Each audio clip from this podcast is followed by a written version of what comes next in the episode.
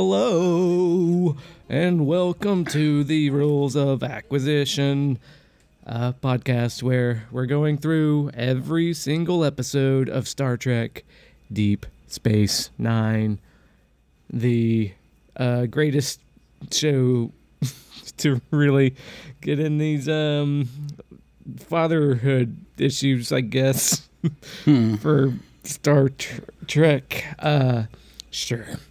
My name is Wade Bowen, and with me, as always, is James Nolan Hey guys. and Hugh Crawford. Hello.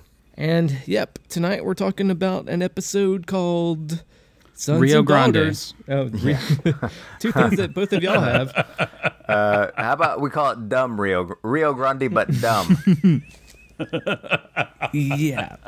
So uh, this season's really gotten off to a great start. yeah. Okay. This is an episode called Sons and Daughters. It is episode three of season six. It originally aired October thirteenth, nineteen ninety-seven, and here is the IMDb description. Serving with his recruit son aboard a Klingon vessel, Worf finds his relationship with his son strained. Meanwhile, strained relationships abound on DS9 between Major Kira and Gul Dukat. All right. Yeah. So are we ready for all of my opinions on Alexander? On all of our all of our opinions, maybe. Oh, I but- uh, I don't know. You know, I'm a guy that loves shit about father issues, right? Yeah, I don't I, I- I don't know. It's not as where are we at on this episode? Let's like what do we think? Okay. What I think, I think this has got some great Martok stuff in it. Yeah, I think Martok's- this has got some really creepy Ducat stuff. Like, Mm-hmm. there's some stuff that's watchable here, right? Mm-hmm. It's not all horrible, but it's pretty ridiculous. It's kind of a mess, just how it coheres together for me. Like, yeah, it, it's a mess. This Like, there's some great performances. I think Nana Visitor does some amazing work. She does. And I She think- does some good stuff here. And I think um, Martok's pretty great, but just like just the writing, I don't I don't hate the actor who plays Alexander. I don't think he's I horrible. actually think they they did a little bit with his makeup to look more like Worf than. oh yeah, yeah, I think they I think- kind of. I I think I think uh, Mark Warden probably. I mean, it's a thankless role, and I think he's probably fine. I mean, Yeah. right. uh, Like yeah. the way that he's written it, like. He's, he gets real Wesley emo, you know, like which you know that's the writer's fault, not well, I don't. his. I don't think. I don't know. Uh, I, I was watching it again with my with my son as we I was trying to put him to bed tonight, and I think we both saw. I mean, like there's a there's an element of my my relationship with Daniel in that was reflected in that that we both Oh, really? sort of noticed. Really. Wow. Oh yeah, yeah, yeah. I mean, there was one moment where it reminded me of an interaction with my dad. all the stuff about like him trying to like yeah yeah okay yeah yeah no no no I there's things I relate Yeah, to yeah. and I think that there's things that my son related to where Worf is definitely Worf I I relate to Worf on a lot of levels uh Mm-hmm. and one of them was that like you know I, I always try to hold Daniel like I try to teach Daniel but you can't teach a kid like that's not how humans work Right. like that's not how knowledge works that's not how knowledge acquisition works You can't dictate how he's going to be. and so, like the you know, I, I'm this giant man who's like telling him how to do things, and forgetting that he's like wh- what an 11 year old is. You know, like, Mm-hmm. Oh, I I'm do just that like all the do time." this, do this. I was when I was your age, I did this, and then every now and then I go, no, I was super older than him when I s- like you know, because there's those things, and that that's browbeating, and that makes him really sheepish, and it s- does, sets him up to fail, and that's what Alexander. There's a whole scene with the batleth and the yeah. and all of that stuff, and setting him up to fail. Yeah, that batless scene, I that reminded me of actually of like my dad trying to teach me how to play golf. Yes. It's like, no, just do it like this. Like I'm trying to f- do fucking what you're saying, but it's just you're not helping, you know, that But you also are you're trying to do what they're saying, but also still assert your nascent masculinity into it or independence into it. Right, right, right. Yeah, no, I, I I don't think that the substance of the interactions are are shit.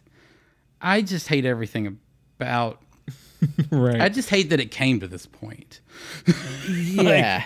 as a story as a story thing. So I don't know. Mm. yeah. I got a lot of I don't know about this episode. Yeah, like I, you know, I don't I, there, I have a Wait lot a of- minute. So you guys are sort of This is sort of a weird in between for you guys, where you have this nebulous feeling that you hate what you're watching on screen, but when you pick it up, the performances apart, and certain elements of it ring true, you can't really, you can't really knock it too much. Right, Yeah, I well, mean- there's like there's a certain truthfulness to their relationship and their dynamic, but I think I don't, I, I don't like how it's resolved because I don't feel like the show really knows what the fuck it's doing in that resolution. Well, Oh, I agree with that wholeheartedly. Yeah. and yeah, like it's just like oh I don't know, just resolve it. But like and then that Alexander even came to this is kind of like a boomerang of like this does not match the character that we've known A bunch of bad ideas. Yeah. and they just run out of ideas and like let's do this with the character but it doesn't really fit with what they've established for Well, the and, character and there's let me address that. What you said was it doesn't really fit with the what the what they've previously established because they've they've inherited all this from Next Generation. Yes. And what we have is a, we don't have a Next Generation writers room that that set all that up and that laid all that groundwork.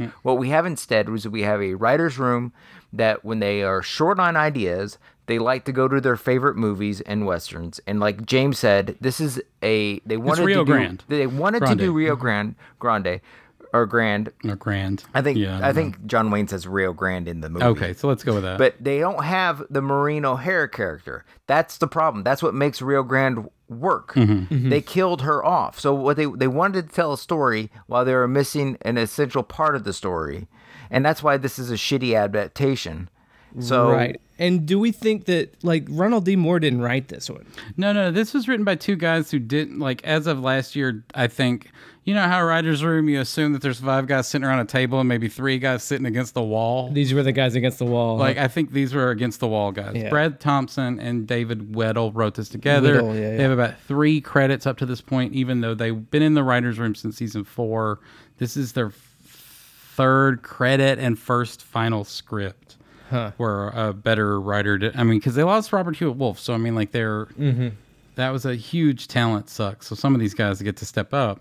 right so weird because I we really have some of our best Deep Space 9 moments ahead of us. right and Oh, yeah, the- yeah, yeah. and and Lu, Lu- but Robert Hewitt Wolf was what gave us so much life in those thin, you know, the thin parts of Yeah. this series. Yeah, and yeah. I think that maybe he built a good ship. And then Ronald, I think that probably what you're looking at is Ronald D. Moore ascendant in the ideas. I think he's probably got the courage and the ideas and all of that stuff. Yeah, okay. I mean, I- he's, I buy he's, that. He's close to writing, uh, as you pointed out at our text, he's close to writing Mission Impossible 2. Oh. so I didn't, which I didn't realize he had a hand in. Uh, so I mean, like he's he's hot shit in this room. right So I mean, he's a year away from like where I mean, he's probably getting that script right now as this episode aired. I mean, so he was hot shit and still willing to be there. right so he's like oh well, i'm gonna let these guys write some It's almost like a he's working. He's on the show as a crutch at this point. He's hot shit in Hollywood, and so I think that there's a lot of ideas going on. But yeah, I think that this is one that didn't. The the the two writers, uh, the back the against the wall guys, they pitched the script um, and they fought for it. It was like their, you know, like I get the feeling over a few beers, they were like, now that Robert's gone, we can really, but so we can't waste our shot, right Alexander. you know, Yeah, and we're gonna so- bring it back. We're gonna and hitch so- our wagon to Alexander. Yes, This is it. yeah Okay, now we can. Un- un- I think we. Sh- it's a good place to unpack Alexander? the Alexander. Ridic- the ridiculousness of having that character show back up, and it's another. It's another example of how badly they wanted to tell a story, but they didn't have all the pieces, so they shoehorn a character that's supposed to be much younger. yes. He's seven. He's at, at most seven. right and it's been f- he says in this episode it- I, I haven't seen you in five years so i mean let's be generous and say there were two years in tng after his last show and then so it's, let's say it's been seven years so he's like 14 But 15 It's not Generously, because he'd be- you yeah. know Yeah. all these people, all these people making this stuff. They got the star dates all worked out, and if you go to Memory Alpha, you can look up when the Dominion War started in 2030 76, and they have uh, Alexander's conception date as 2030 66, which was only eight years earlier. So there's a deep So, continuity to so all then this. you're gonna go. Then you're gonna go to some dumb shit. It's like Klingons we don't age know how faster. old- How fast Yeah. Klingons age? That's what I was doing in our text Which conversations. is yeah. exactly what these guys do to defend their pos- their theory on memory alpha. And you're just like, that's just fucking stupid. There, he's an eight year old. I don't give a fuck how fast Klingons grow. Eight-year-olds, Are you dude. telling me that when Worf killed the kid, he was two? on the Eight-year-olds. soccer field? I mean, like, come on.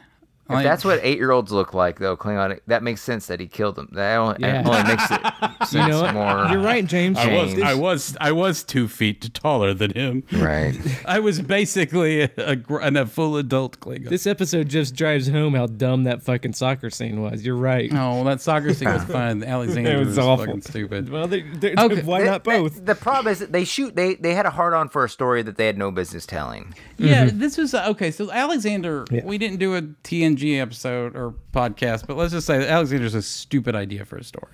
It doesn't have to be, but how they Wait a handled it minute. is stupid. Wait a minute. Let me hear I your don't know if I case do. for agree. how because I thought I didn't have a problem with Because- child Alexander because Yeah. because you have to have you can't okay two of the three of us have done this having a kid is the most transformative thing that you do in your life and if it's not that's a character flaw and so to give out I, that- no one he fucked the girl and whatever her fucking name was and that was a hot fun episode and then she comes back later and she's got a kid but then the kid dies so it falls to him is she just wanted to the like wife say the wife like, died the the, wife lady, died. the Yeah, the lady mom mo- died. the mother died yeah. Yeah. And if she said to Worf, like, if she didn't die in that fucking episode and she says to Worf, like, hey, you know, like, I don't want you to be a part of his kid because I don't want him to be a part of this cycle of warrior bullshit and you're on that. And look, your your career, you know, you didn't ask for any of this and I'm not going to expect you to do anything from this. Like, if that was the case of that, then I feel like that that's fine. But that's not what happened. He took the responsibility, and then like some guy came back from the future or something. What the fuck was that episode? That was There Alexander. Like a day, there was Alexan- days of Alexander's past. or yes there some was shit. Alexander comes back forty travels forty years back in the past I forgot about that. Uh-huh. and tries to uh, kill himself Yes. Mm-hmm. and Worf stops him and then there's and some I will shenanigans raise you better is what he says, right? right right Well, I thought his whole I thought the whole thing was he realized that the kid doesn't want to be a Klingon. He's more like his mom, and Worf realizes. But he comes back from the future to try and kill I him. don't That was see. the I mean, I don't. problem. I don't remember that the way I remembered it was just like he just realized that his grandparent, his adopted parents, were going to be better parents than he was, right that's exactly right and he turns Do you know? it over to but them. do you know what? Do you know what? Like a person who makes that decision, he's a piece of shit. I don't. I don't. Well, we can't judge anybody who Yeah, just stopped right. their f- their son's future self from murdering their past self. That- that's okay, that, that's okay, a different. okay. I mean, I don't Days of- know. the, the Chris Claremont element of the story, I don't know how to. I'm feel. not ready to. But go, I'm just saying that if he had just met without that sh- time shenanigans crap, Right. if he just made the decision to like fuck it, I'm just gonna offload this on some elderly Russian couple I. I who's mean, already had to deal with a kid who killed a kid on a soccer field. I'm. I'm not ready to say that And he's. Paul Sorvino. A, yes. yeah, I'm not ready to say he's a piece of shit. Oh my for God, think- it's Paul Servino's the dad. I forgot about No, that. Paul Sorvino's i- is Worf's brother. Paul Oh, Sorvino yeah, that's would what I be- meant. Yes, Yeah. yes. Yeah. What? Fuck. Worse. Not as Terry. What? Who? He's worse brother. Yeah. Paul Sorvino, Rosh- yeah. He plays. He plays. Something Roshenko. He plays uh, another Roshenko. He plays Paul Sorvino Roshenko. Oh, oh, his his adopted brother. I was like, wait, no, no, no. Terry Todd is not Paul Sorvino. Okay, I get you now. Oh no, Worf is lousy with brothers. Yes. yeah, I didn't realize. I was like, wait a minute, wait a minute. We know we're- worse brother. we're- Nikolai Roshenko. Yeah, Nikolai. I, we, we know that Morph makes nothing but poor decisions regarding all his family members. But for my though in my head, like he understood that he's never going to be as good as parent, so he, you know, you could say he's a piece of shit for that. But I don't. I'm not ready to do it. But you know, and I'm not a parent or whatever. But in this, he's a piece of shit for never at least going to visit his kid. That's what I mean. That's what I But- mean. well, that's it. Well, that's the thing. Up until this episode, whenever fatherhood comes up, Worf talks about being a father and how bit much it's changed him and shit. He does. And the the when does assumption that? When did that happen? every time. Uh, There's a just couple asking. different times where they. yeah, there's a, because I don't know because it occurred to me because they make it a thing that Martok didn't know. I'm actually legit like, has he ever said to Jedzia on screen that he's got a kid? Do we know? I feel like yeah, like whenever there's more than one instance of Cisco talking about being a father, and you, things are different when you're and Worf saying yes, you know, being a father. I'm not changes saying you're. things. I'm not saying you're wrong. I'm saying I have no memory of Mm. that. But my my point is like the show kind of dealt like he they name check it that he's it's changed him and stuff, and then, then They this did. episode even recently, is like fifth season, I think. exactly yeah he talked about a trans. Oh God, it's on the tip of my tongue. I, Um, something where it was a conversation where where Worf was in a a ship like a shuttle by himself, or when he was taught, or w- not by himself, but with somebody else. yeah Is it this was- like maybe in Purgatory Shadow? maybe maybe that um Jim Hadar portal episode I don't with remember. the first Wayoon appearance Oh, it was the scene where he's trying to get the priest to do the thing he wants to, and the priest makes him confess all of his sins, and he goes, "I abandoned my boy." right I don't remember the specific instance but I know that they've name checked and they've they've called I it know out they have. They've brought it up, and then because that was a real head scratcher, I was like, oh yeah, Alexander. Like Right. Oh, And yeah, then, yeah, Then yeah. this episode comes up, and they're like, "Never mind, he's just been a shitty dad this whole time." So it's like, it's because they're not consistent, and that's part of the problem with the writing. I feel like that, especially in this episode, they they decide to go a different way than they have with Worf as a father. Well, I mean, on the other hand, the shitty dad is what a shitty. da- I mean, a shitty dad is a shitty dad. So I mean, like if he, so I'm saying that these were problems that TNG made that Deep Space Nine didn't have to deal with. Just sh- burn bag this fucking character. Just whatever. Right. Like, don't bring him up. right. Well, they've already brought him up, and then they bring him up differently in this episode. Is my point. Like, it's all over the place. Yeah, but when when he's mentioned him to him up to this point, he's been like a fucking eight year old, right? Yeah, you don't even know. And so now that to finding out that he's a twenty year old and he's abandoned him through his most formative years of his life. I know it's weird. That's what I'm, that's my whole point. it's weird. It's weird, and it causes. It makes for an interesting story between fathers and sons. But Worf is f- like, I, I agree with you. We're okay, if you wanted to do this story, what if Martok had like a shitty son? He does. because we had the one son that Worf beat up in the first episode he's on. Yeah, Worf's- that was Martok's son. Martok's son sucks. and then so, he does have a shitty son. Yeah, no, that's what I'm saying. Yeah, I mean, but I don't think Martok considers him shitty just because He he's. says like he's been coddled by his mom. He's got like a Yeah. His mom is of a fancy house. And he's way like, oh, to he's pass the buck. But like, what if he had like? But what if he had like a Timothy Chalamet and Beautiful Boy type kid? What if he had like a, like a like a he moved to Berkeley? I think I don't know. His mom sometimes keeps track of Right, right. his friends. Like you know, like what if he has a kid that he lit like like just fucking abandoned, like he just kicked out, or like what if he had like a like a heroin addict kid? Then he shows up, and then Martok, and then Worf has got to negotiate. But that it's Worf abandoning a kid for uh, we know it's eight years, but or we know it's like two, Right, or right, three right. years. But let's say, like, in the context of the show, what feels like fifteen years of total abandonment, it, it's almost a character assassination, and it's hard for you to like get up for like Worf's right. Well, that's the thing. It's- growth over the course of the episode. It's uh, like it hampers it. I, I, Through the whole time, you're just like, I fuck you, and like it, that's the way you feel about. I totally agree that it's done poorly. I, but for me, I'm too caught up in how badly they're setting it with the what they've done before. So I'm less like fuck that's you. part Worf. of my point. That's part No, of my Uh, yeah, point. Mm-hmm. I know. I, I'm agreeing with you. I'm not. I'm not fighting here. I mean, I'm agreeing. but then the other part of me is like, I'm more mad at the writers for just being inconsistent than I'm mad at Worf personally. Sure, sure, but I, I guess that ultimately the problem is that it's not. I th- we're at the point in the show where it's not done that bad. so like the emotional weight of it uh, still like registers, and mean, so then it's so yeah. it's weird. It's like it would be better if it sucked. It would be better if it was like weird For, f- well, and for me, unrelatable and just like, feel some like- weird alien shit.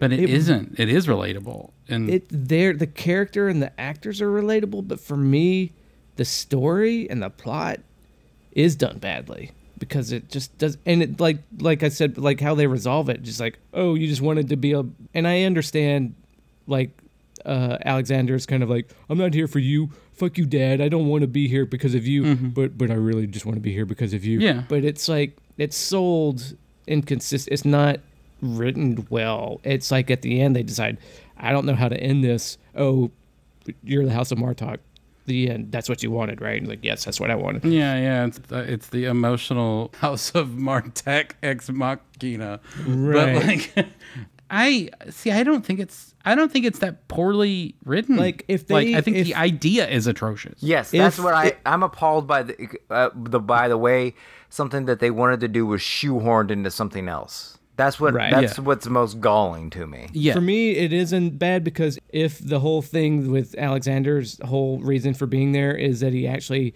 you know, he's going to protest that he's not there to be with his father, but in the end he is, I feel like they sold that, that it was not written well to s- set up that. I, I think I think I think that. I part think of the it's fine. actor sells I it think the well, way to but- fix this is like if this was Martok's son, we would be talking about how great this episode is. If Martok had a shitty fucking kid who showed up on the ship on the brig, and then he says he don't have a fucking house, and then Martok responds, and then Worf looks at him and then looks at Martok, and then later on he goes, "I'm sorry, Captain, sorry, General, but like I have to ask you, is there some relationship you have?" And he goes, "That that's my son." Okay, can I counter that? everything is reversed. Can They- I counter that? Okay. No. b- Okay, l- real quick. There's a difference. yeah. Worf wants to intercede for his son on a number of occasions Mm-hmm. because Martok he did knows that? because because he knows his son i- has not cut out for the warrior's path. His inclination Mm-hmm. is to intercede for him. Whereas Martok wouldn't how do would that. we explain Martok doing that? Yeah, I don't think I was work. Martok is a G. He is hard, Yeah. and he would let somebody twist in the wind, Yeah. whether whether it's his son or not. He would let somebody twist in the wind rather than And like, that what you lose just what face. you're saying right now, what you're saying right now, that's what Worf says to him in a scene. You're a G. Why the fuck are you coddling this kid?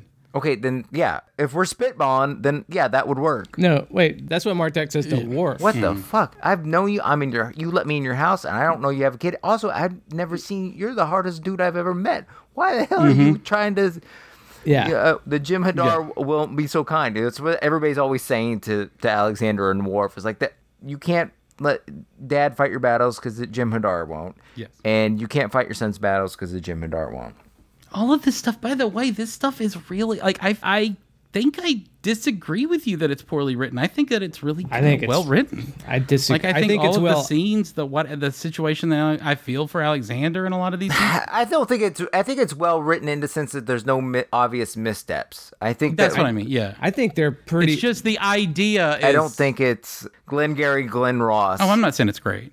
No, no, no. I don't Right. think I- we're talking about, you know, nobody's taking these scenes to their acting classes to sharpen their craft, right James. i think i think the missteps are pretty big i think the actors sell it well enough but i just i disagree entirely i think there's huge missteps i think the dynamic there's this father-son dynamic that is truthful but i feel like it's What are it's- scenes that don't work to you? like i said the ending was like rushed like i don't know how to resolve this i feel like they should they should have done more work to show that alexander really does want to be there for his father I but, thought he like- took a brave. He did something brave. He didn't. No, he didn't. He at the that end. was okay. That's what I Uh, want. okay, no, no, we, no, no, maybe no. we need to unpack this third act because I felt like that was the No, issue. that's what I want to unpack. That's what was. I've watched that scene twice, Mm-hmm. so have I. and I cannot figure out for the life of me what is really going on in that It's scene. missing so I a would line. like it's missing a line. I yes. would like no, because they tried to fill the information in visually with the smirk that Alexander gives Worf, and then Worf gives a knowing nod. Mm-hmm. But like something transpired between those two, and the audience don't know. I don't know what Yes, it was. Well, like the whole Well- thing is all right. I guess we should break it down a little please, bit. yes, please, let's do. We started off like they've just been rescued from this dark matter nebula planet by Martok. That's why Cisco and Dax are on the ship. I mean, that's the thing about this episode. It's nice. It's one of those episodes where they don't deal with the Federation at all, except at the beginning, because we're continuing from the last episode. Cisco says, Thanks for rescuing us. And Worf and Dax are making out. And Worf is like, You know, you're going to shoot Martok your Tang, right? you must remember to present your Dah Tang to General Martok. She's like, I don't want to be House of Martok. He's like, What the fuck? And she's like, I'm just fucking with you, man. Don't worry about it. again foreshadowing by making the House of More talk important for a third. Yeah, Yeah. I just think they, they did their job on this episode. No, Okay, but- keep well, going. they did their job in this opening scene to carry over from the last episode. I'm not saying and to set up the third act of this episode. I d- mm, if Jadzia were in the third act of this episode, I might agree with you. But opening scene has nothing to do with Alexander other than you're going to be House of Martok. it sets up the concept of houses and the fact that it reminds you that Worf is in Right. House Martok and that It there's all does this other- syndication work, guys. It does. syndication Yes. work. Exactly. They do so much work explaining, like, and then the bet between Cisco and Martok is pretty great. That's fun stuff, yeah. Oh, one of the highlights of the season. Yeah, yeah. Oh, Are you a betting man, General? One of my many pleasures. Then a barrel of blood wine says I set foot on Deep Space Nine before you do. like, it's a deal. And then you got Bashir and O'Brien being Tweedledee and Tweedledum about like I, I hate all the singing on Klingon ships and I can't wait to eat fucking field rations again. But whatever. Then they've got the five replacements from the Vornak when they requested 15 and it, you know Martok's like uh a war is so much f more fun when you're winning and then they have Ingaran of daughter of Zizek and Zizek. yeah Slavoj Zizek. Gabrielle Union is Slavoj Zizek's Yes. daughter.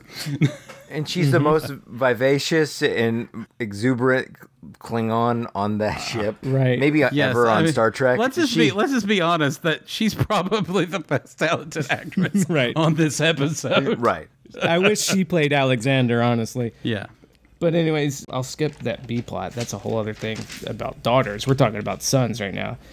I also feel bad that Gabrielle Union was in a really did a really great performance in Birth of a Nation and her whole movie got shit canned because the director's a rapist and she didn't deserve that. Oh yeah, She's also married to Dwayne Wayne, which is pretty cool. But Dwayne Wade, but that's pretty cool. from Dwayne Wade. I'm gonna get that name right at some point. Dwayne Wade. okay. So she, she's married Yeah. to a Hall of Fame basketball player. So she's pretty He's cool. got, he's got a good name. I, I agree. Um, yes. but then you have like Ductarg or Gatarg or whatever the the other Klingon that's given Alexander shit. Like, oh, you want to sit here?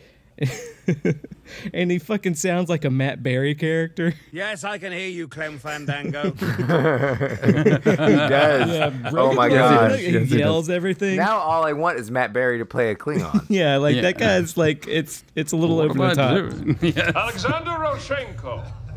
We were holding it just for you.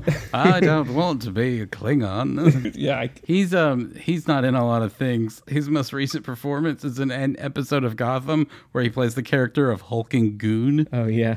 Matt Berry? No, fucking Matt Berry's like narrating car commercials now. Sam Zeller, Oh. the performance. that- that Chitarg. actor. I was like, Matt Berry.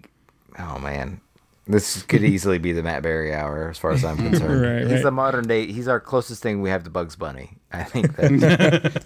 Did you want that root beer or ice cream? I, I my Matt Berry is very bad right now, so I, I can't. But he has a fight with Alexander where he's like, "Oh, the famed son of Starfleet's finest." Blah blah blah. eh, yeah, he, he yells a lot. He yells. I every like line. that. I do like that Klingons are like, I should hate Worf, Yeah, yeah.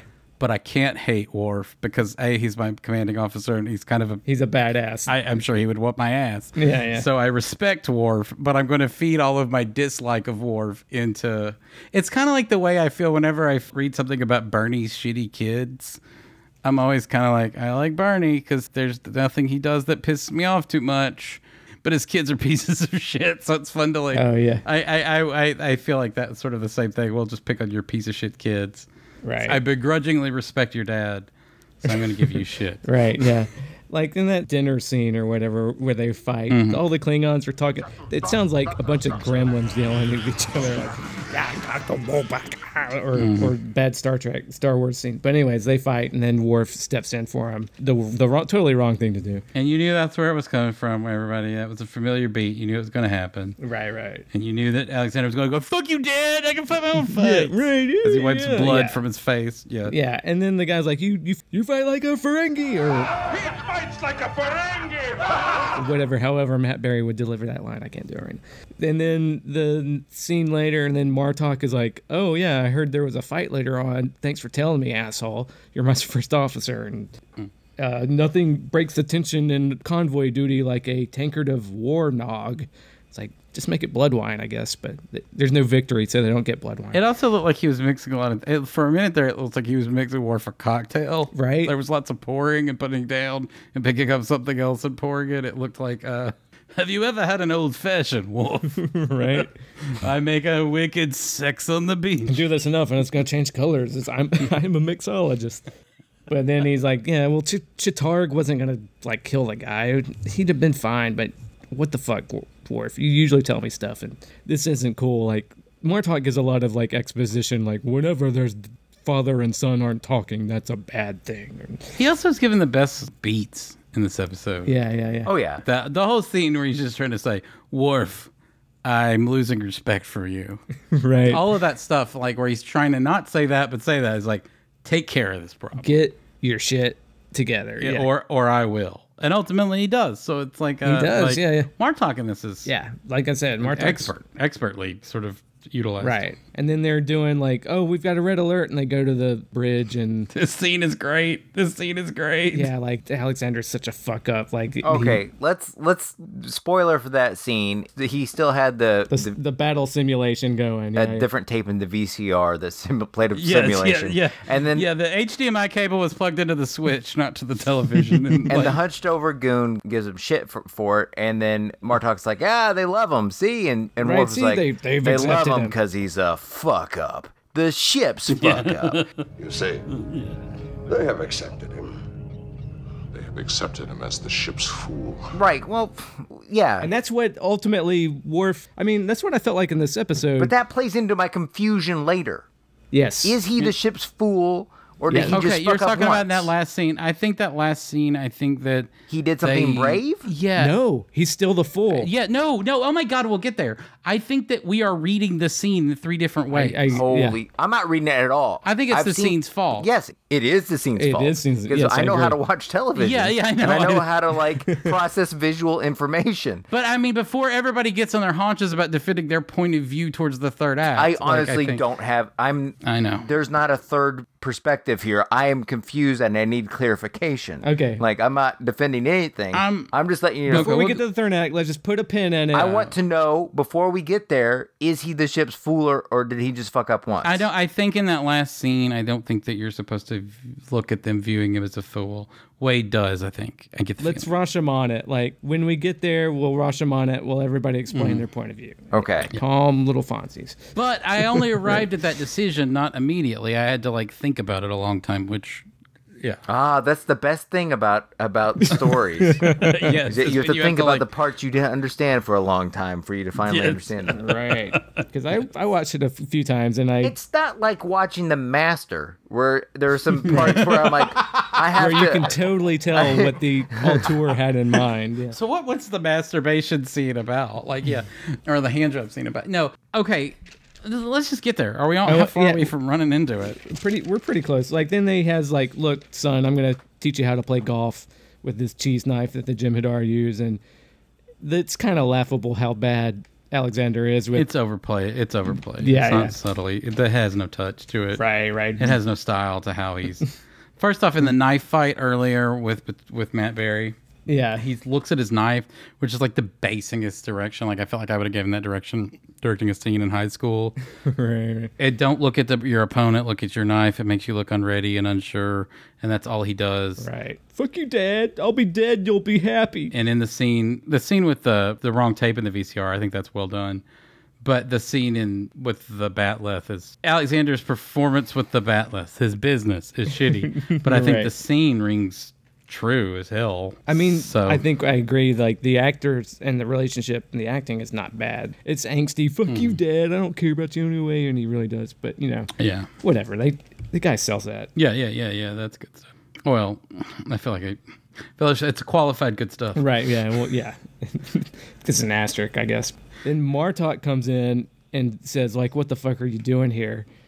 And the guy's like, "I'm here to serve the empire." It's like, don't give me that shit. That that's seems great. that's a slogan. That's not an answer.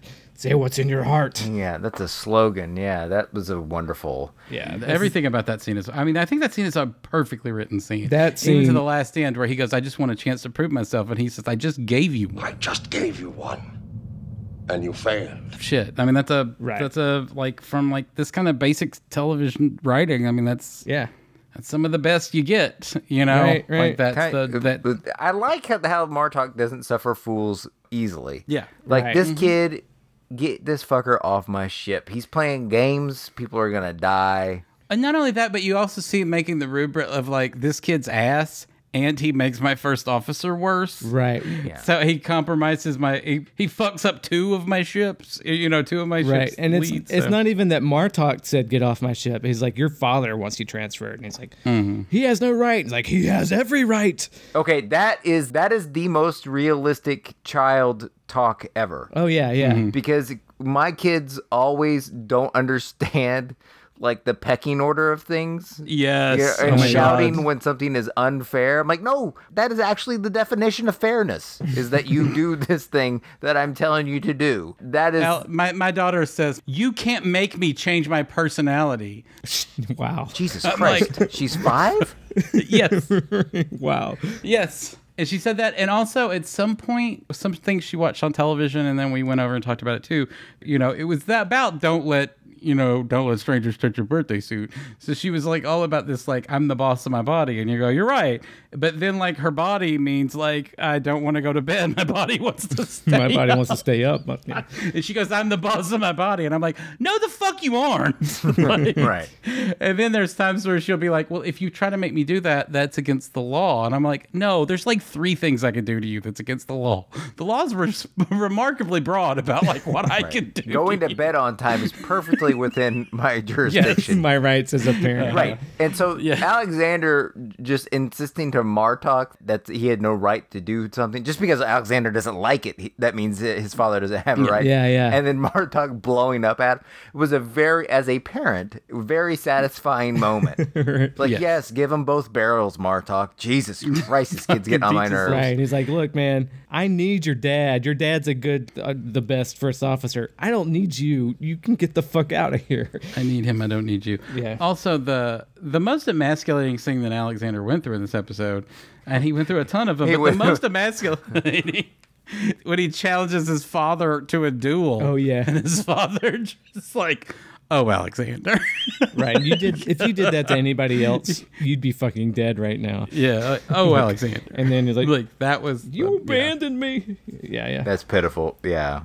I don't want to harm. You said something like, "I don't want to harm you." Uh, Yeah. Yeah. yeah, You're Look, I'm your dad, You, man. You're very, you're very lucky. I'm your father, right? That was what he said. I Yeah, think. yeah, yeah. And that leads into the big, you know, hack. You know, The like big fight. we're we're attacking, and they get attacked by the Jemadar, and gas is flooding into some The plasma level. is venting from the primary impulse generator, and there's an injector breach imminent. a gasket blew, and he's got to go replace a part or something. All right, yeah. So this is the part where I think we have different interpretations of what happened. Yes. So, do you want to go first, or you want me to? Well, I think I think that like they play with both sides. Like Worf goes to check on his his son does something brave, volunteers to do something brave. I'll be the one that goes and does does it. Right, Grant right. Barry Says, "I'll help in him this out." strange respect. Yeah. Goes, you know, hey, the kids the kid's doing something brave. I'll go and help him. We'll both we'll be brave together. And so that was to show a modicum of respect that they have there. Right. So then when Worf comes up to the at the end and all, and they blow up the Jemadar ship, and like you know the the moment of tension is relieved. Then he goes, "I'm gonna go check on my son." Martok says, "Go," and so that he goes up there, and Alexander has locked himself in a room. Right. Now it makes it seem immediately like he accidentally or pussily locked himself in a room. Mm-hmm. Right? Oh yes, definitely. Okay, so I don't think that's what you're supposed to have done. I think that he was trying to save Matt Berry, Klingon, and others from the danger. What- So he goes in there and By, locks. by subterfuge, by like, pretending to be the yeah, fool. I don't understand. or I think he just goes in there and locks the door, and everybody assumes he accidentally did it. okay. And then so Worf goes, "So you locked yourself in there on purpose?" And he goes, "Yes." And then at first you're supposed to go, "You you klutz." Whatever you fuck up, and then but it was like I th- he looks at the other ones, and I think it was supposed to be like Then there was an exchange of knowing looks. All yeah. there was an exchange of knowing looks after that. Yes. that d- would not make any sense if it was he was a fuck up because Worf doesn't look embarrassed by his fuck up son. He looks like im- proud. That's- of his okay. Right. son. Yes. Here's here's my w- interpretation of that scene. Are you done? That sounded dismissive. I didn't mean it to be. I mean, I guess so. I think that I mean, I I watched it a couple times and I get it. It does not. It is not done well. It is not clear. But I think that you're supposed to think that he did. He sacrificed himself to save other Klingons, and that's why. Why would Martok let him into his fucking family? I, but we have no indication that I'm not saying you're wrong. That's- other than other than a knowing look. Other, I'm just I'm I'm trying to square the circle and to make the episode. Make Here's sense. how I saw that scene. Here's how I made it made sense. And that kind of changes my whole interpretation of the episode. Like the guy says, "We solved the problem." Matt Berry Klingon says, "We solved the problem. I sent him in there to put his tools away, and he tripped and fell and locked himself in." That's what the- the guy says. So like that's hard for me to square. Like he did it to save anybody. Like they say that he's the problem was solved, and he's, and then Worf is like, "Oh, my son's a fuck up. Oh shit. But he- then he asks the guy, and he's- he asks Alexander, is like, wait, so you tripped and you locked yourself in there, and he's like, yes sir. And for me, this the whole episode hinges on you know what Worf knows his son is a fuck up he knows his son is never going to be what he wants his son to be, but to be a good father, and he says later on, "You teach me how to be a good father, and I'll teach you how to be a warrior." But when he he makes a decision as a father, which I think arguably is the right decision. Like, you know what? He's my son.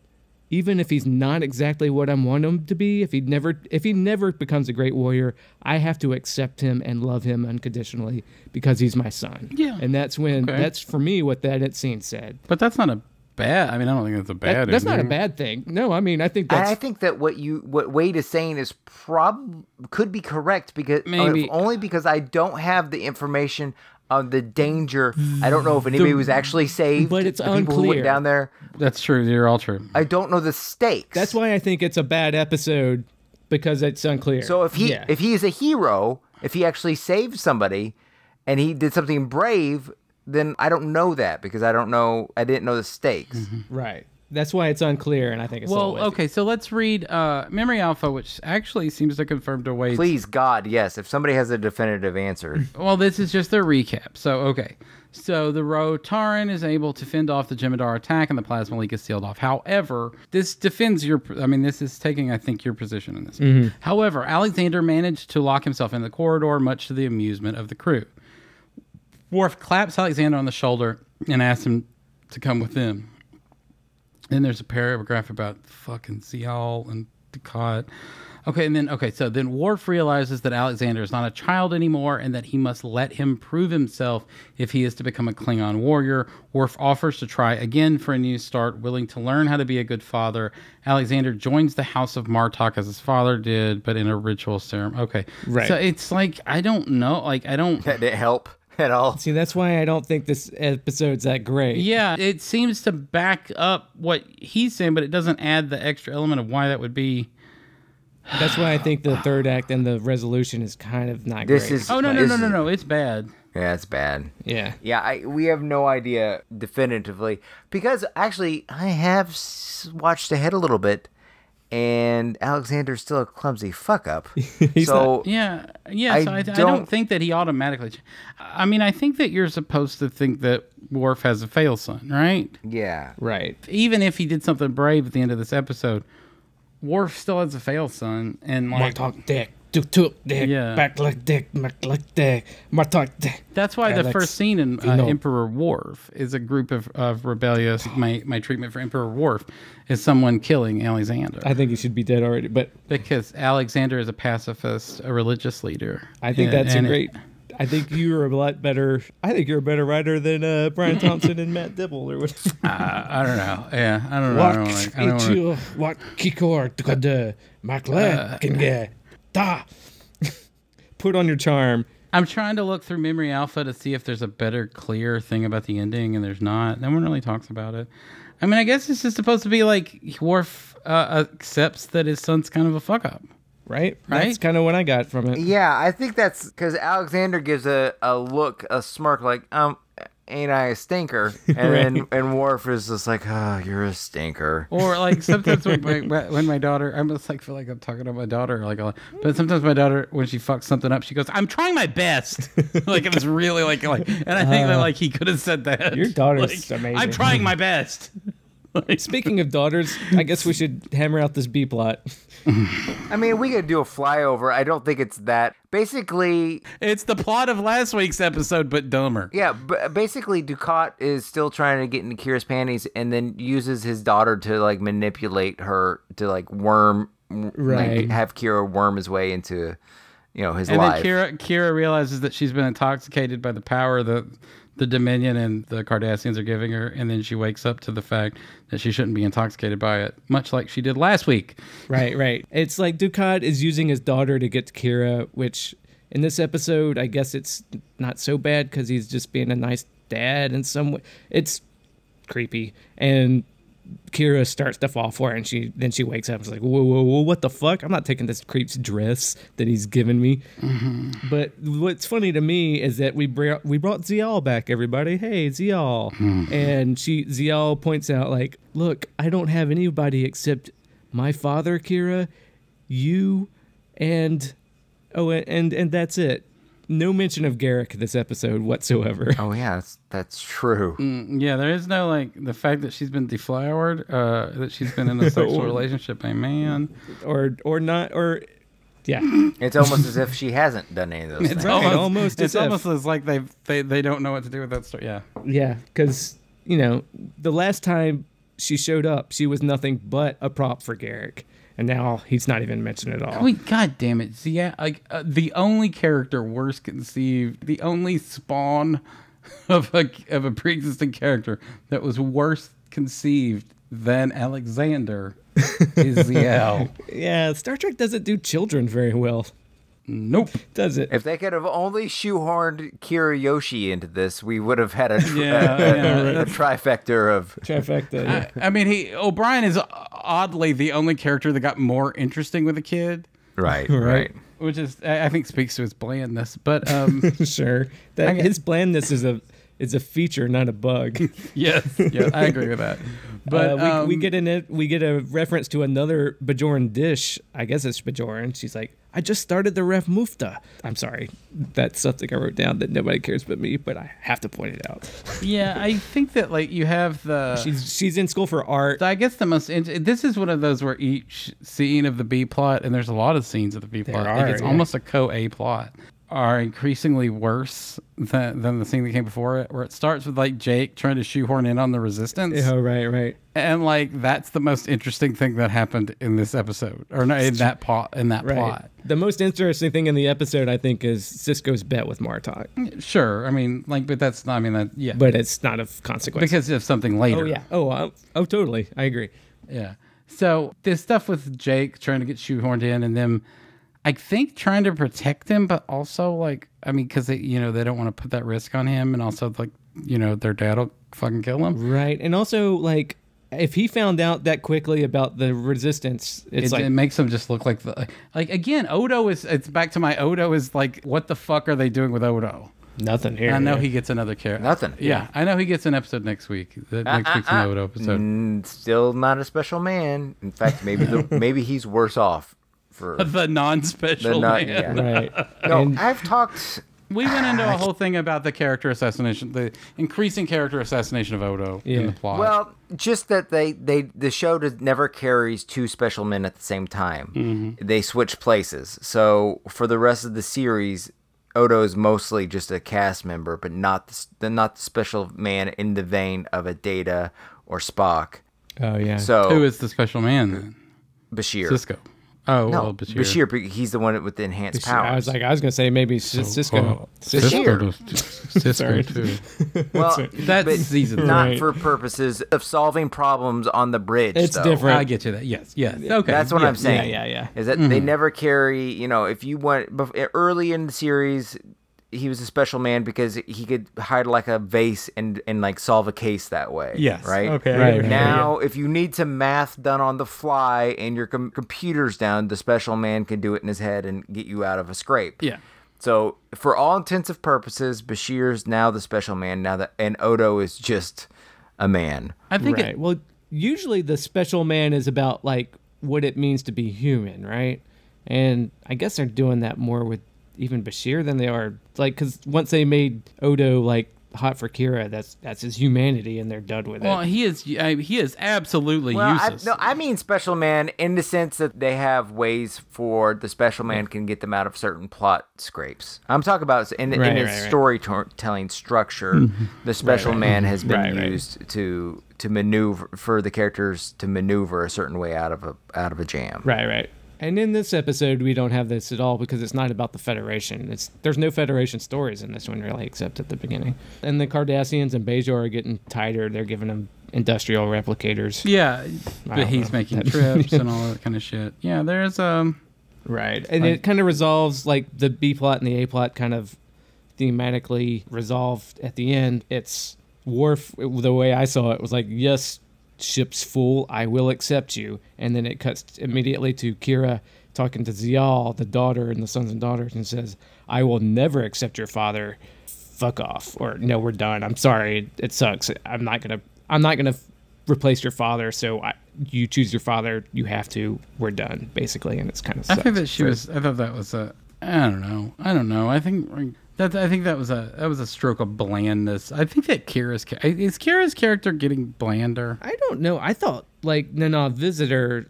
Hmm? No, I don't think I'm not talking she's- about Nana Visitor. I'm talking about the character. No, I don't think she is. No. She's facing mounting pressure. Like life on the station is just dog shit for her. Yeah, right. She's a basically a collaborator when, you know, her day job is being a collaborator, her boss is a sex creep. right, and Uh, it would be nice if she she was the character, rightly or wrongly, with the the immovable moral compass. well, And I get that, like they did the last week where they did that. She was tempted by the fruit of compromise or whatever. and then she's she's tempted again this week. that was the thing. But like at that, it just rubbed me the wrong way. Is like you know she's calling him like this murderous despot the whole episode. Oh, did your did your episode have a weird cut after that where he laughs and then it cuts to the next scene? Yes. I Yes, rewound like I was that gonna- twice because I thought I missed something. Yes, it does have a. It Wait, does did- have a. That scene clearly went went on longer, and they cut it. In this episode, where she's like, she calls him an interstellar. She calls him a despot. despot, and then they have like, and then he, And he goes back and giggles. laughs, and then like there's a hard cut to Alexander walking. yeah, it almost seems like he's gonna come back with an attack, Yes. like a with a with a verbal parry, and he doesn't. right. Well, for me, that scene was like she's playing with, she's having fun with him, and they're Exactly. being- they're being chummy. And then later on, that's when I said like it switches. It's immediately. Worf accepts his son, and she denies Zial. So I thought that was almost a. Exactly like she did last week. Oh, I agree. It's it's Oh, the the shoehorned symmetry is kind of what you're talking about. in this episode it's- as a standalone. I agree that that's it's the same thing they did last week. I totally agree with you there. So, like, when she says that there's no comparison, I'm not going to ask you to step away from your father. There's no comparison. He's your father. right. That's just like, that's that kind of like force bullshit that I don't like, you know? I don't know. That made sense to me. No, fuck your father. Fuck your father. And if you side with him, fuck you. He didn't raise you. He fucking raped your mom. and try to leave you on a on a station that was gonna die. Right. and, and he's he's left you right before he blew up the fucking tried to blow up the fucking station. Wow. If you follow him, I don't know what to tell you. You are fucking horrible, Ziao. You're a weak piece of shit. well, I disagreed. I will. I mean, I think you could make an argument that he did not rape her mom, but he's still a piece of shit. Don't get me wrong. You, you want to but make I- that you want to make that argument?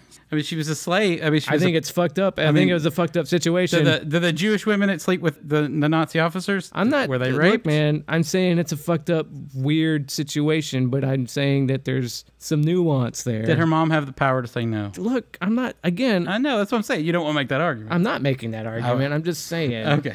that it's it's a weird, fucked up situation. And I think, yeah, whatever. I'm not arguing that Ducat is great. I'm just saying that there's a lot of gray area that the show deals with, and that's part of it. And it would be nice if Kira didn't have that. And It's a character trait because she doesn't, at this point, I mean, Kira had a lot of character, and it seems like we're losing a little bit of that with each going scene. And that was almost a point of last week's episode is that, oh my God, I've lost my moral clarity, and that was all I got through in life. That's what got me through in life was my very, very strong sense of what the Bajoran people needed and wanted and who were bad guys. And then in this episode, you go back to that moral middle, and I get that they filmed it out of order and there was changes or whatever, but that is an issue. First off, it's the same plot. I agree. but it's what's the point of the same plot being that it ruins last week's I don't think it ruins it. and that if she carried that last week's plot forward, then she would have had the moral clarity to like really put Zial in her place. Because at what age is Zial? I mean, Zial's not like a fucking five year old girl. Zial's a grown ass woman. I mean, she's in college. At some point, she needs to be convicted on the fact that she needs to make some fucking decisions. I don't know. The he's your father choice didn't wasn't so offending to me. And so this idea that, that all I'm saying is the bullshit statement when she said he's your father, that's no competition. I'm not asking you to decide. You're always going to side with your father. Why? Why? Her father's Hitler. I don't know. Blood's thicker than water, man. I don't know. I'm saying that I, I would like Kira to be the character that that doesn't fucking matter with. That, that's a character, and right now she doesn't have one. In this episode, she didn't have one. I disagree. I still think she has a character because she makes a different choice than you think she should have. Of course, that's which what I'm is saying. I right, right. But I, you know, I think that sh- her character she makes a strong choice in this. And, I think she has a character. I think she has one that James doesn't enjoy. Right. Because there is a moment where she clear, cle she gets a present from fucking Hitler Yeah. and she looks in the mirror and she admires it. So there's a, there's a moment where she wavers. right. I, don't hate that. I don't hate that. I hate that. Eh, Okay. I don't, yeah, yeah. But I'm saying, and then she she steers she writes the ship, James. So it's like yeah, yeah, I agree. Right. But she, I think that she writes it with a lot of extra deference is the bullshit. Without bringing Zial on, it's what. Yes. and I think that that that well said. That is that's exactly that Yeah. you're exactly right. But I'm saying I don't want to say that she doesn't have a character though. I think that she has a place. Yeah, I guess I'm just saying that like last week I felt like ended with this very strong, definitive like Yes. realization of Well, what she started a, re- a resistance. Yeah. Yeah, No. like oh my god, I gotta get. Yeah, I've yeah. got like what's that? I'm uh that Weezer song. Uh, I gotta get back into the good life. You know, Yes. like you know, like that. That was that her theme on that.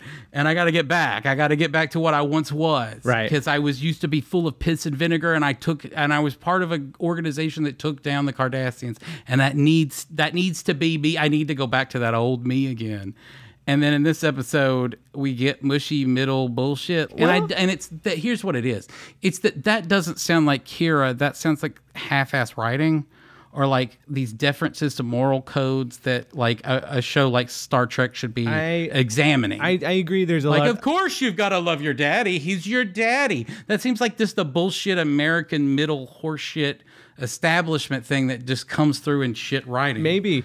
I mean, I agree that there might be some half-ass writing, but I don't know. I don't think I'm not ready to say that it's total uh, from a consecutive point of view. It's it's a bummer that they just rehashed what they did last episode, but at the same time that she thinks she's already back on. I've started the re- resistance and I'm ready to go fuck off. But then my oh shit. Now my feelings for Zial have clouded the issue again. It's coming at it from a slightly different angle and she and she goes through the same thing she did last week but you know it's also in a uh, syndicated show where you hit the same thematic points over and over again it's i'm not ready to say totally discount and say oh they totally fucked this up i'm saying that i i see what they were doing in this episode this this whole episode for me is kind of like a misstep Yeah. so i'm not going to say that this episode did anything well but the arc for her in this episode makes sense to me It would be neat that I think at this point they're going for Kira, and I think I, I don't know if they're consciously saying that, but I think that ultimately you want Kira to be reasonable. I think she is. Where this show would be much better if, after coming out of last week if Kira became dangerous. That would be way more interesting Okay. you know, and the way that like if she's not doing dangerous things. Maybe she's not doing dangerous things, but there's a way that like she hardened her heart, she righted her, she firmly set her moral compass, and she's decided that be it Odo or or even if Cisco, what she's not even asking herself, what does Cisco want me to do right now? She knows what she needs to do, and she's doing it, even if that makes Zial feel really fucking uncomfortable. Right. And she was prepared to do that, but her feelings for Zial in this episode threw her for a loop. and that's okay for me. I Oh, don't it was on purpose too. I mean, Yeah, yeah, the, yeah, the yeah. move that moved to put Zial back on the station was a power move by Ducat to by, by manipulate. Ducat, was- and what if she power moved it away? Like Ducat, I, I'm telling you, fuck off, Zial. If you you got a choice to make, and if you don't make it, you don't get to fucking come to me and talk to me about your horse shit, and I don't get to look at your shitty fucking like half-ass Japanese ripoff like calligraphy Charcoal, paintings, yeah. and I don't fucking tell you you're doing a good job because your daddy's forcing uh fucking galleries to put your paintings up like a fucking whore. I think that You're Ivanka Trump at this point. Fuck you. Yeah, she is. Suck off. I think, she and I is- think that a lot of your Zial feelings you might be taking out on her because you have a lot of. agree. I'm just saying Yeah, that yeah. wouldn't that be what I think that would be a less if, interesting if, if episode. Ducat makes that power move, isn't the more interesting counter move uh, from a story st- structure perspective? It's not like, oh, I realize it's that Ducat is unreasonable and I am reasonable. Well, and because I am fighting unreason with reason, it's very CNN. This story needs to be fucking. She needs to be From dangerous. a story episodic point of view, that gives her less range because she's just a bitch the whole time, or she's just angry What the a whole time. bitch! No, she's a goddamn freedom No, fighter. but she has an arc in this. She starts off fucking Leon like, Tolstoy, I'm- motherfucker. She's she starts off this episode with an arc. I've got the resistance, and Zial comes in. She's she I'm not saying she's not tempted. I s- keep the scene with the dress. I don't hate that scene with the Right, and dress. that's what I'm saying. If you made her just from the get go, I mean, I I agree. I see where you're coming that you want her to be like, Push it. Push it. righteous and right this Like, whole let's- time. let's push but this. it still gives her less of an arc for. It gives her less room to ch- like less depth in this episode when you're trying to do a single episode of TV in 1997. See, I think it was depthless anyway because I think they were kind of trying to make her seem reasonable in the middle of a fucking revolution, and that just There's doesn't nothing work. wrong to me with being reasonable. I don't know. I mean, yeah, she was being reasonable, and she, and then when she realizes that her feelings for Zial are clouding what she's doing, she's. I think the script is fine, and Nana visitor. Are you saying that? Do you not think that Kira, as a character, is enraged that Zial fucking dotes over this murderous fuckface? She is, but she realizes that she can't. If she is a person of any moral rectitude, she hates Zial in this episode. I disagree, because yeah, I don't know. I don't think we're going to resolve this, but I disagree. Like I feel like this gives her So- I- I so- mean, it's as a simple episode. It gives her a place to start. She goes to an extreme and realizes where she is, and then she makes a hard decision. And in this episode. If you're just watching this episode alone outside Mm. of everything else, I feel like some people watching this like she was overly harsh to Ducat. I don't understand Oh, yeah, why but she's that- being I mean, I like don't know that. what to tell that Unless theory. you have the full if you don't have the full experience of the thing you're not going to think that but this episode sells him as like a good guy But uh, okay, so you're saying that Stalin's kids don't have any like pro- I don't know. I'm just saying that like I'm not- if your parents are fucking evil despots, hate your fucking parents. There's no good. Well, there's no like, it- you don't get a you don't get a Here's pass. the thing that she she she I think she s- views Zial as somebody who's been been manipulated too. Yes. In that way, she identifies Zial as a victim, and by saying "fuck you," you're morally bankrupt. You're you wouldn't do any good to somebody who's been manipulated and out of their depth. Right, she right. treats it Isn't like, that like tough a love? child. Doesn't that mix? Doesn't that ma- mir- mirror the way that Martok is telling Worf to treat Alexander? it's a dip they're they're Well, uh, no th- no. Alexander wasn't emotionally manipulated into his actions for this. Yeah, but episode. tough love would get him to where but he the whole needs to point, be. The whole point of Zial is that he's she's been tough love's got nothing to do with it. She views Zial as a victim. right You know, somebody who's o- almost been murdered twice by her father. She could barely keep Z- Zial alive. It's like she struggles to keep Zial alive with these conversations. You know, she she saved Zial on that planet where they found her. And they saved she saved Zial a second time by getting him on, getting her on Bejor. Both times, Ducat would have been happy to have her dead you know, Kira's very existence is what keeps her alive. And that she, and Zial is a victim, and she's falling prey to his bullshit. And you can't you can't pull somebody out of that on their. You, yeah I feel like if Kira said everything that you just said, if Kira just said everything you just said to Zial, I think that would have been a good scene. then you would have got what you want. But I'm just Yeah. saying, but that doesn't change the fact that of how Kira your your case is that Zial is Ivanka Trump and morally bankrupt, And I'm saying that I'm not saying that being- she's morally she's bankrupt. being- I'm saying that she's probably all right. Well, you're saying if you don't say if Kira doesn't say "fuck you" to Zial at the end of this episode, then we should hate Kira. And I was just saying, no, uh, Zial is a has been manipulated to this point. And you're right. If Kira s- had addressed that instead of stuttering whenever she says, "It's my dad says I really hurt his feelings," and Kira goes, "You hurt." What? You know, I think it was the other way around. And that conversation should have been had instead of just glossed over Mm-hmm. but it, it it does indicate Zial's fucked up. She's a fucked up person. No, I know, no, and, and I she's think being that treated like that's- and she's been treated like a pawn. She has very little agency. But I think that again, then I think that we're talking about what um, there are. Yes, I do have. I am advocating a position that Kira should take that I have sympathy towards. Just in reality, this is the way I would want someone to react in that position. But I'm also I'm making another case that that's the more interesting way to go in a story perspective. See, I think it gives and her that if less. Zial feels convicted or feels lost or abandoned by Kira, that's all good. That makes it more interesting. I- where I think that what the writers' rooms were saying was, how do we, f- the, if we make Kira say that to Zial, the audience won't forgive Kira. see, I think I disagree from a story perspective, but just because it gives Kira less of a place to go with her character in this single episode. It's the last scene. We're talking about the last scene. well, I mean, you were saying she should be like from the no, beginning. I'm like- saying in that last no. scene where she goes, "I have never asked you to not love your father." Uh, that scene. It's a that bullshit. seems line. mealy mouth. Ah, yeah, sure. Yeah. But if you that is something that you do say when you're trying to get s- somebody to see the light. Yes. You're like, I'm not trying to manipulate you. I'm not trying to tell you how to feel. Yes. I want you to know the facts. And the fact is this man tried to have you killed twice.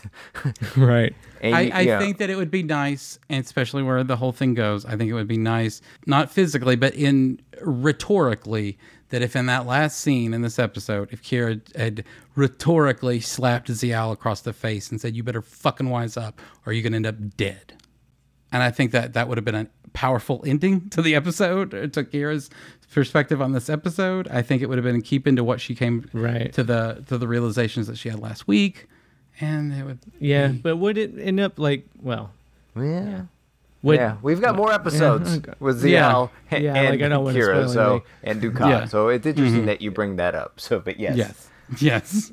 right? all right. So, and We I have- think that that would be morally right. I think it would be keeping him with Kira's new. The I'm going to get back to the good life. I'm going to get back. I gotta get back. I gotta get back to the. You know. Uh. So I think that like that is. Well, even if she, if if Kira convinced Ziel to like tell her dad to fuck off, that'd be more dangerous than being. I'm um, well, not even saying that that's where it whatever. goes. I'm saying that 'Cause- that's what Kira. Kira lets lets that know. Yeah. That that's what she, not just wants from Zial to do, but like she expects Zial to do. And if you she know doesn't, what? If then she fuck said, off. if she said to ZL, even though like ZL, what's going on has got really nothing to do with you. You're you're a pawn in this game, Yes. Mm-hmm. and the best way for me on the other side of this is to just not play the game. So I'm sorry if, if that hurts your feelings, but this is not about you. And, this has never been about you and me in our relationship. Mm-hmm. This is always about you being manipulated and your father's attempts to manipulate me.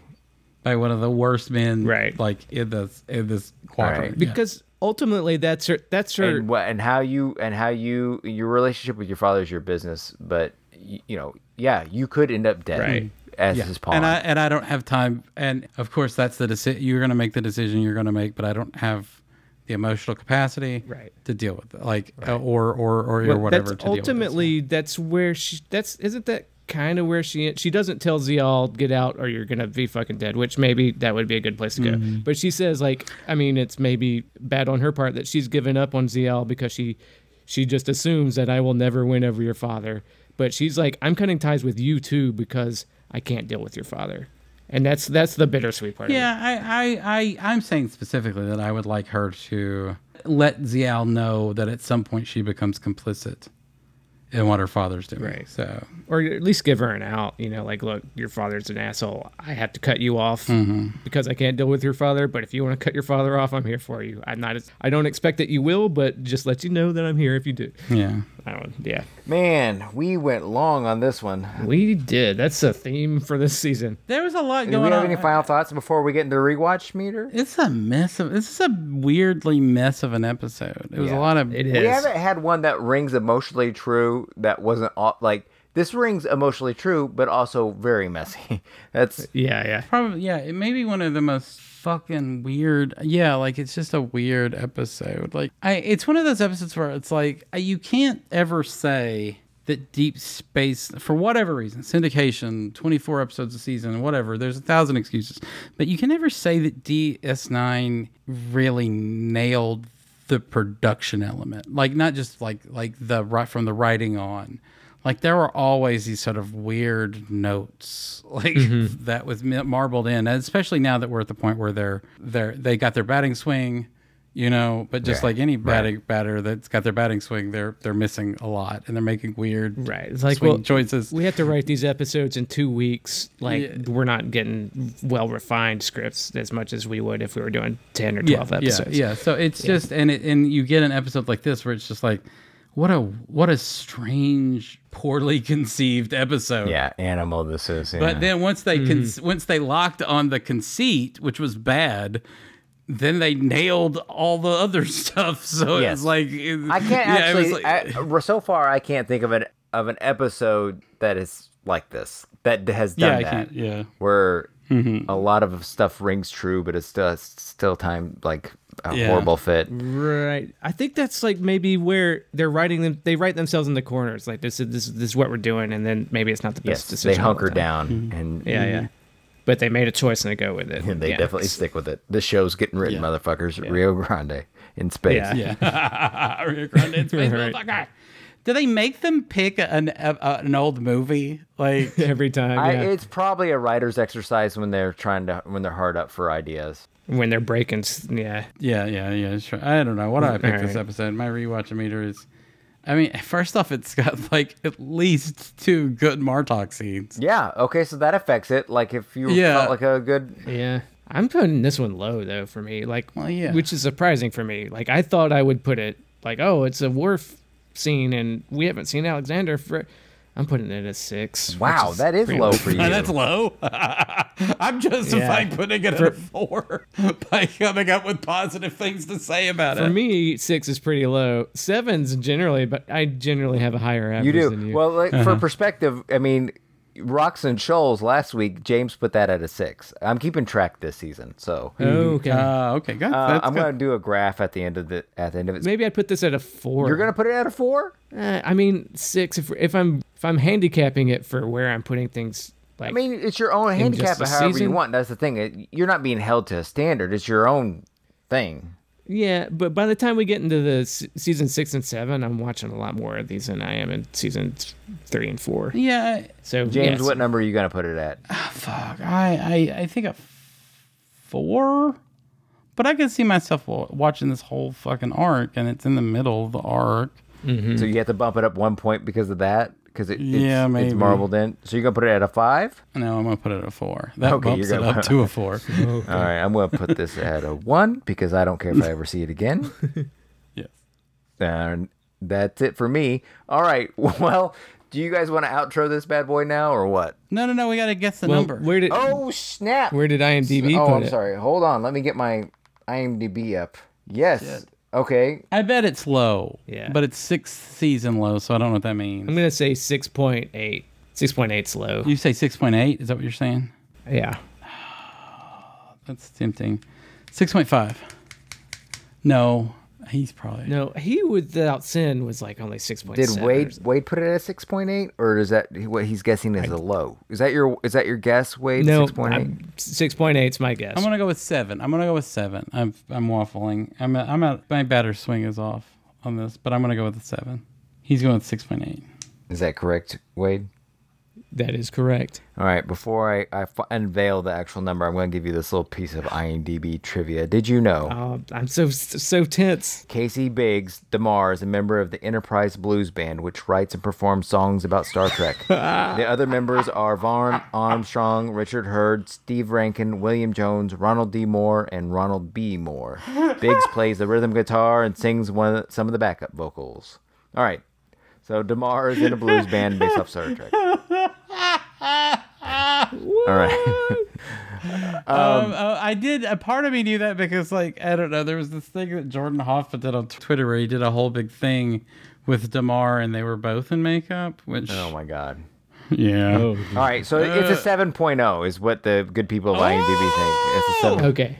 Yes, 795 votes, which is a high amount of votes. for such a middling so I, score. I get the feeling that this is sort of a polarizing episode, although the the people, yeah, but I think that's what's to be expected with Alexander. He's he, he's Yeah. He's, I, I thought 6.8. 6.8 I thought was going to be low, so I'm okay with that 7. That's pretty close. yeah. All right, now we can outro this or what? Oh, let's. All right, thanks thanks for listening everybody. That was us talking about uh, sons and daughters. Yeah, if if you have any uh, feedback for us, Normally, when I feel this like strongly antagonistic about an episode, I feel like that it's gonna engender a lot of backlash. I don't feel that way with this episode. right? Usually I feel that probably everybody is super conflicted about this episode. yeah, y'all were more conflicted than I thought. Like I thought I was like, oh, they're going to hate this episode. But then I was like, well, maybe there's some I think I liked it the least, but yeah. Yeah, I didn't like it very much. I mean, let's be let's be honest. I don't think I liked it. Yeah. I think that there was. Oh, you could watch something and, and have it ring true or be relatable. Yeah, yeah, yeah. I think that it's it's it's curious.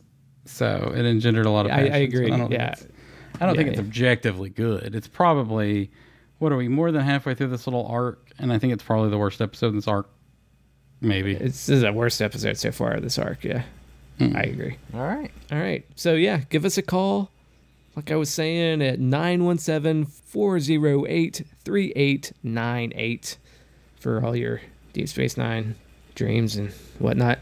Uh, and if you want to support us, you know, rate and review the show. That really helps us out now on iTunes, especially. And also, if you really want to support us, check out our Patreon at patreon.com slash kickers of elves and do all the things every other podcast wants you to do. yeah. You can yell. You can yell at us on the Discord server. Yes. Um, Plenty of people are doing that, I guess. I guess some of us, yeah All right. are on it. Is that is that Oh, it? That's it. Maybe it, buddy. I'm spent. All right. Well, thanks again for listening to another episode of The Rules of Acquisition. We hope you come back next week as we unpack another episode of Star Trek Deep Space Nine. For Wade, James, and myself, 3 2 Beam out. Bloop, bloop.